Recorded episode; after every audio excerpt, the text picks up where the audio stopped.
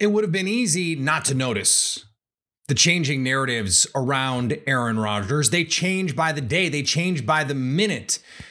But put them side by side from two months ago, and you will be stunned. Plus, for those of you sick of the Aaron Rodgers discourse, and I do not blame you if you are, we're going to talk about the Packers offense potentially getting really weird in a really good way on the show today. You are Locked On Packers. I feel like we can run the table. We're going to do it. Your daily Green Bay Packers podcast. Rodgers gets out. Part of the Locked On Podcast Network. Floats it. Your team Cobb. every day. Touchdown. You are Locked On Packers, part of the Locked On Podcast Network, your team every day. I'm Peter Bukowski, and I cover the Packers for The Leap, a newsletter I would love for you to subscribe to. Follow me on Twitter, Peter underscore Bukowski. Follow the podcast on Twitter, Locked On Packers. Like us on Facebook. Subscribe to the podcast, iTunes, Spotify, Google Podcasts. Wherever you find podcasts, you will find Locked On Packers, the number one Packers podcast on the internet, and the show for fans who know what happened. They want to know why and how. Thanks to everyone who makes Locked On Packers their first listen every day. We hope you like starting your day with us as much as we like starting our day with you. There is a lot of new reporting, all of which we're going to get to around the Aaron Rodgers trade. And it's all related to the way I want to start this. And shout out Wendell Ferreira, who pointed this out to me. It is something that I have hinted at and talked about in process. But it's a little bit like weight loss or growing up. You know, you're with your, I have a toddler, I'm with him every day. I don't notice the day to day growth. It's only when I look back at six months ago, a year ago, where I go, oh my God, he is a, an adult now, practically. Not really, right? He's three, but that's a lot different than two and a half, which is a lot different than two. You lose 20 pounds over, you know, six, eight months. You don't notice it day to day, but if you look back six months ago, there's a big difference. So, this is just one example but I think it is indicative of the way the narrative has changed. And I think it, it has affected the way all of us have been thinking about this. And certainly, you know, I've I have talked about the compensation, and we're going to continue to talk about the compensation because this is a really important facet here um, in the Aaron Rodgers scenario. And we're going to talk about some of the reporting lately about it because I think it matters, and I think sometimes we forget. The Jets have done a really good job of shaping the narrative. That is the only conclusion I think you can come to when you look at the way this is all played out. Because early on, it seemed obvious the Packers were going to get a haul for Aaron Rodgers. This is what Peter King wrote January 23rd. Consider that Rodgers' cap number in the next two seasons would be 48.3 million combined. That's certainly manageable. As for the compensation due Green Bay, my guess is the Pack would want at least two first round picks. The Woody Johnson Jets, desperate for a star quarterback almost since the Broadway Joe days, would happily pay that freight, I'd guess. But would Rodgers accept a deal to the Jets? We sa- shall see.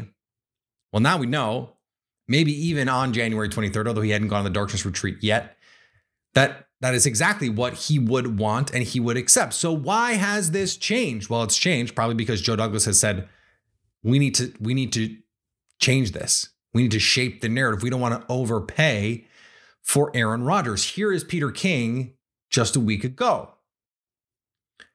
It sounds like Green Bay wants a first rounder in the deal for Aaron Rodgers. I wouldn't give it without conditions.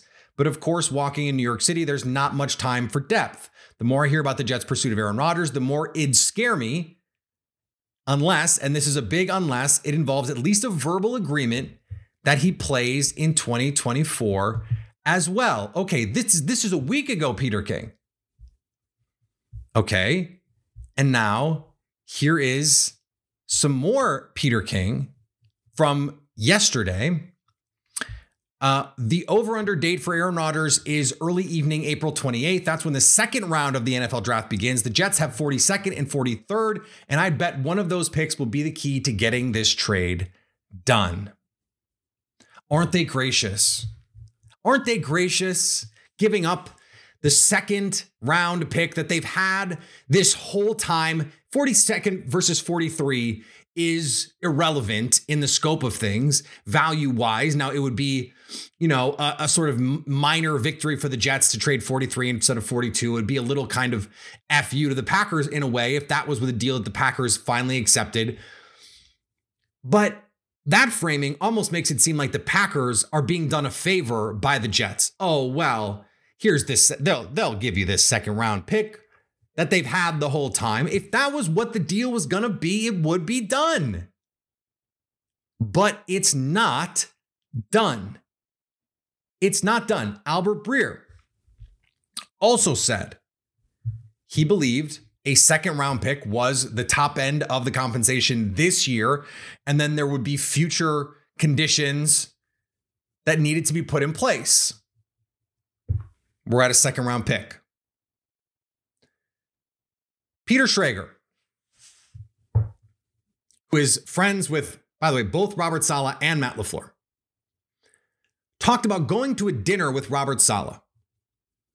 Talked about this on his TV show as a way to say, I got the intel from Robert Saleh. And here is something this is a, a direct quote, a direct quote.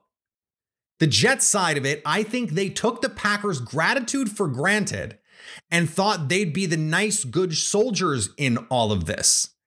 I don't think the Packers are looking to do anybody any favors. And he finished by saying, I think the Packers want the 13th pick because, of course, they do. All of this talk of a second rounder is what the Jets are wanting to put out there. They want it to be a second rounder. They want to give up less. When when Brian Gutekunst said it doesn't have to be a first, then that means doesn't have to be a first with stuff. We talked yesterday about this idea of you can't give the discount twice. If you're building in the compensation this one year run, then it has to be just that no picks back or no future conditions. It is not the Packers' problem what happens with Aaron Rodgers beyond this year. And by the way, it shouldn't be precisely because no one can hold the team accountable for something Rodgers is going to decide in a year because the Packers themselves didn't think they'd be in the position that they were, having to decide with Aaron Rodgers in a year after signing a big time contract. So, if it's going to be play incentives, that works a second this year and a pick that can become a first under relatively simple, straightforward conditions, that may be ultimately where this lands. But the Packers continuing to push for 13. And by the way, the other thing Peter Schrager said Peter Schrager in New York, pulse of the Jets and the Giants fans, absolutely said he thinks Jets fans are getting restless. And here's where this is all getting a little bit confusing. Who really has the info? Who is getting leaked? The stuff that the team wants leaked? All those things. Peter King says he doesn't think Aaron Rodgers is going to be around much this offseason. Doesn't think that's going to be a requirement. Well, why would you want that out there? You would want that out there as a way of saying, look, we don't care if he comes to camp. We don't. So we don't we don't have to do this trade before the draft. And for the Packers, you're going, if you're not going to give us the compensation in this draft that we want, then we will wait until after the draft, save us some money, and then it's going to cost you a player and a future pick, a future high round pick, a future first round pick, or you're not getting him. The Packers, if they want to be patient on this, they can play hardball in a way that the Jets really can't because they need him in their offseason activities. Albert Breer again reporting that he thinks April 17th is the pivot point date because that's when the offseason activities kick off and that Rodgers is likely to be traded by then because the Jets would like Rodgers to come to mini camps. By the way, God bless them. If you can get him to OTAs, great. It would be funny. But then you then you need him there by then, not the other way around. The Packers, and this is this reporting from Schrager is important, are not doing anyone any favors. They're not doing anyone any favors. It seems like the Jets thought, okay, Rodgers, what you got to say is you want to come play for the Jets and the Packers, they'll just do it. They'll just do it. except they don't have to just do it. This is not a, a goodwill situation. There is obvious acrimony. When Aaron Rodgers went through his list of thank yous on the Pat McAfee show, he did not mention Mark Murphy, Brian Gutekunst. Those are the guys calling the shots right now. You think those guys feel indebted to Aaron Rodgers for anything? Not right now. And by the way, when Aaron Rodgers signed that top of market contract just a year ago, he did what was best for Aaron Rodgers. And now it is up to the Packers to do what is best for the team. There is no, oh, well, we're just going to send you here because it would be nice if us, for us to do that. That's not happening. Not in this situation, not when you went on McAfee and publicly flamed certain people in the organization and said, I want out. That's it's just not happening. And so we keep hearing, oh, it's it's the comp, it's the future picks, all that stuff. Everyone says, oh, we feel good about it, we feel good about it, we feel good about it. Yeah, that's because the Jets know that the offer on the table is not the final offer. This is not best and final. They the, the Packers have the house that the Jets really want. And they know that the Jets have a number that they can go and that they are willing to go to that is higher than the number that they have offered. And they just haven't offered it yet. And the Packers so far seem willing to say, we will wait until we get that offer from you. Your clock is ticking, not ours, because when we open offseason activities, our quarterback will be there. He will be throwing to our receivers. Will yours? It's nine o'clock. Do you know where your quarterback is? New York Jets?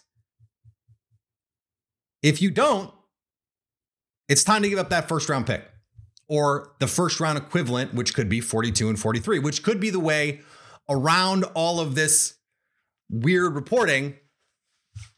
You know, both Dan Graziano and Peter King said, you know, one of those picks could be the key pick. That's the wording they used in both cases, which which just absolutely reeks of leak leak, team leak, Jets leak. Oh yeah, this is this extra pick. This is the key. Okay, 42 and 43. That's a good package. And and whatever else. That's good. That's first round value. That is just it is first round value. So I, I know that there have been a lot of people saying, oh, you got to pump the brakes, you got to pump the brakes. Go back to January when everyone agreed this was going to be a big, good trade for the Packers. And now all of a sudden they're gonna they're gonna be lucky to come out of this with a second round pick and a future. Con- no, I don't think, and this is this is why the Schrager reporting is important. Robert Saleh communicated the desire, the degree to which the Jets want Aaron Rodgers. At a certain point, you have to come off the negotiation and just pay the price. And if you're the Jets, they're going to be the ones to blink first because they have to be, because they're the ones asking for the asset. The Packers are the ones with the asset. This is not going to go into July. This is not going to go into August. The Jets can't have that. They can't have it. They need him in camp ASAP. Even if he's not going to show up to, to OTAs, he's got to be at mandatory mini camps. He's got to be at training camp. So this has to get done sooner than later. And there's no indication he's like flying Garrett Wilson out to, to play catch. He's not out training with Allen Lazard and and you know Odell Beckham. That's not happening. It's not happening.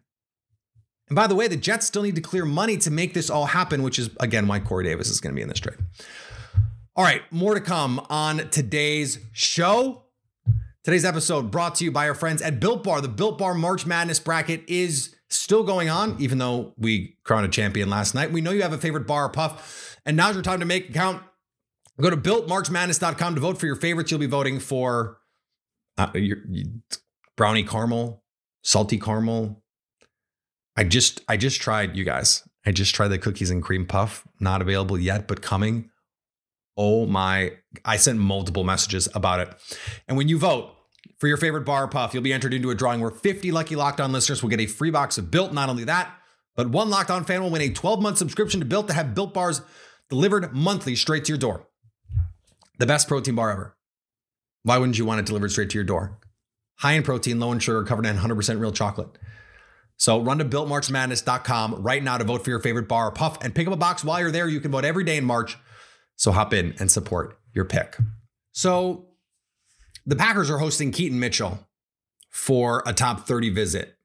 Why is that interesting? Keaton Mitchell's a running back from Eastern Carolina. That's not that weird. The Packers need a running back. He's got a relative athletic score of 8.6. That's not that weird. The Packers love athletes. He's 5'7. He's 5'7, 179. Now, he's a really fun player to watch. Um, I, I had not watched him yet in my draft prep and then pulled up some some stuff on YouTube and He's he's really really fun. Uh, led the league in yards of ten plus, or the league led college football in, in runs of ten plus, according to Pro Football Focus. Um, top fifteen in missed tackles forced. A really fun, interesting player. Why am I bringing this up? Two of his closest comparable players on mock draftable: Demetri Goodson, Tyler Ervin. Someone uh, shout out to whoever pointed this out on Twitter. This is not uh, a Peter thought in terms of the, the close comparables. I did not identify that, but it made me think. It got me to thinking.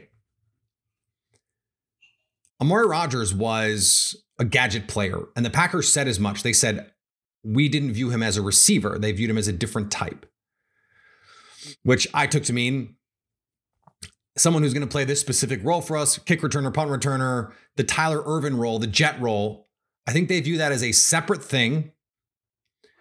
And I think Matt LaFleur in his heart of hearts would like to have one, if not two players in that role. And by the way, I think someone like Demetri Goodson would be a really interesting player to, to, to be there if they trusted him to do the other stuff. This version of the Packers offense, and we haven't talked a lot about the Jordan Love of it all and we're going to get our Gary Anderson interview uh, out here tomorrow if there's no trade. I just think we're going to see so much more of the stuff that makes Sean McVay's offense interesting and Kyle Shanahan's offense interesting and Mike McDaniel's offense interesting. And we haven't seen it so much with Zac Taylor because Zac Taylor coaches a quarterback who wants to play a specific kind of way. Early on, they they tried to do the outside zone stuff. They tried to make Joe Burrow, Jared Goff. He doesn't want to do that. He wants to live in the gun. They've got the receivers, they've got the horses to run these outside concepts, to run vertical concepts.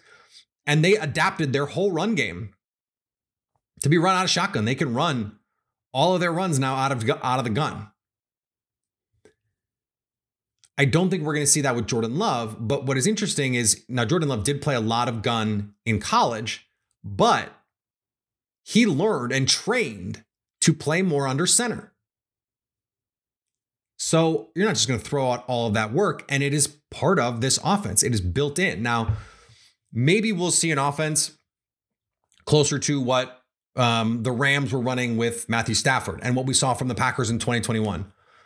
A lot of shotgun, a lot of spread, and you know, a lot of 11 personnel, even even some four receiver sets. Now the Packers have to have four receivers they want to put on the field. But I think we're going to see way more jet motion way more orbit motion, way more gadget runs. I, I, I know I bring this up a lot, but the Tyler Ervin package in the Seahawks playoff game was so inspired by Matt LaFleur. And the next season in the playoffs against the Rams, he actually he absolutely spammed them with their pony package RPOs with AJ Dillon and Aaron Jones in the backfield at the same time against the Chiefs we saw AJ Dillon and Randall Cobb in the backfield at the same time. The Chiefs with Jordan Love, by the way. And in that game, a lot of under center play action. Now, there was plenty of shotgun stuff in there too. Not nearly enough quick game to, for all the blitzing that the Chiefs did in that game, but a lot of under center, a lot of run game, a lot of play action game, boots, designed runs. We saw that in the Lions game as well. We saw it in the the Eagles game, but they played that Eagles game. They're trying to catch up. They played a lot out of the gun. And I think they can do that because Jordan Love is thinking quickly, but in game neutral situations, you're going to see the gadget stuff. We're going to see more 2020 in terms of structure of the offense. And I think that's really good. Because I think, and I, I talked about this on, on Twitter, and we talked about it a little on the show. There are a lot of things in this offense that make it easy on the quarterback. And when you have a quarterback that can do more, he doesn't want to do the easy stuff.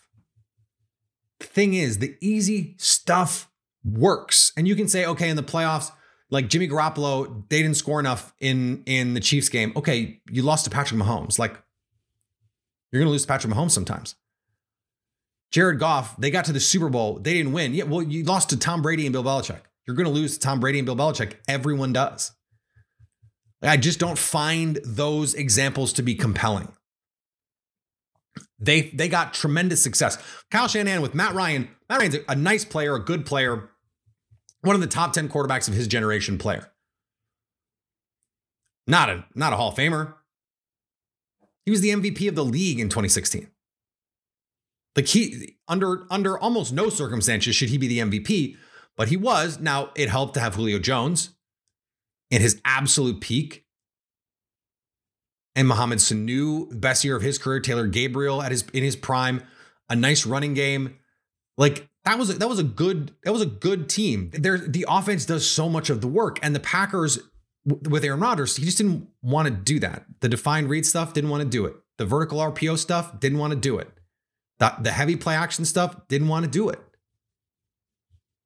And so there's so many things that are in this offense that are a part of when I was scouting the Matt LaFleur offense when I watched it with Marcus Mariota in Tennessee. And I went, oh, that's interesting. That's cool. And they never did it. Now, that was not a good offense. Part of that was because they didn't have a quarterback who could throw for half the year. Marcus Mariota had nerve damage in his elbow. And they had to play, I think they had to play Blaine Gabbert and some other guys. And the offense started getting going when they fully embraced just like, let's give the ball to Derrick Henry a bunch, which not a bad idea. But there's also, they're also throwing to baby Corey Davis and Tajaé Sharpe. Delanie Walker was hurt that whole season. They didn't have anyone to catch the ball. I think that this Packers receiver corps is better, and the skill players altogether definitely better. And that Titans team was like fine, passable offensively. This Packers defense, take they take a little step forward. You hope some of these young players, guys like Quay Walker, Devonte Wyatt, Eric Stokes, you get back at some point. You have an opportunity here.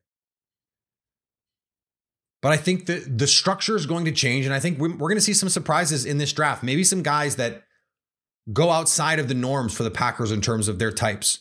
Some of these smaller gadget players. Maybe some different kinds of receivers in this offense, some different kinds of tight ends than they've brought in in the past.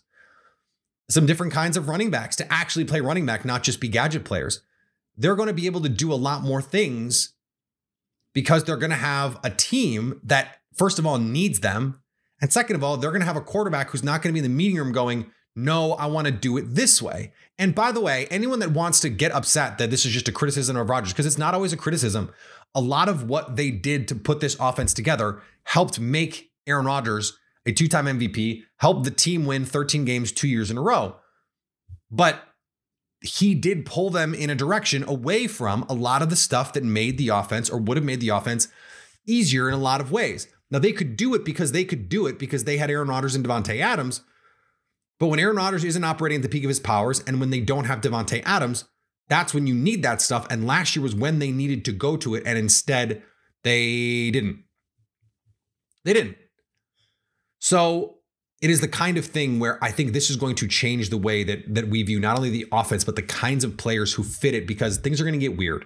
We're going to see jet motion, orbit motion, reverses, weird stuff double passes, all kinds of stuff because we saw that in Tennessee with Matt LaFleur in his first year as offensive coordinator. He called the double pass the Patriots called in the Super Bowl that Tom Brady biffed.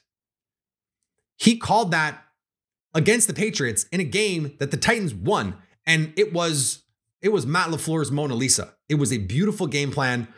He had he had that defense, the tendencies scouted to a T. He had the plays off the play where okay, we ran the dig on this one. Now it is a little, you know, whether it's a sluggo or whatever, like the the the concepts that were scouted, he knew that the Patriots were going to be reading their mail, and he had all of the counters. He had all of the counters. It was a magnificent game plan, and that was when I was like, okay, there's something here. It's going to get weird this year, and I can't wait. All right, more uh this week and on today's show. Thanks for making Locked On Packers your first listen every day. Now go make your second listen Locked On NFL Scouting with the Draft Dudes. From free agency to the draft, salary cap management, and more, join NFL experts Kyle Crabbs and Joe Marino as they take you through what it's like to build a successful NFL franchise every Monday through Friday. Find Locked On NFL Scouting with the Draft Dudes wherever you get your podcasts and on YouTube, part of the Locked On Podcast Network, your team every day. And something cool I want to tell you about go to lockedonpodcast.com and go to lockedonpodcast.com slash newsletters to sign up for your free NFL draft newsletter. Some really cool stuff in there. Um, I, I highly recommend that you check it all out.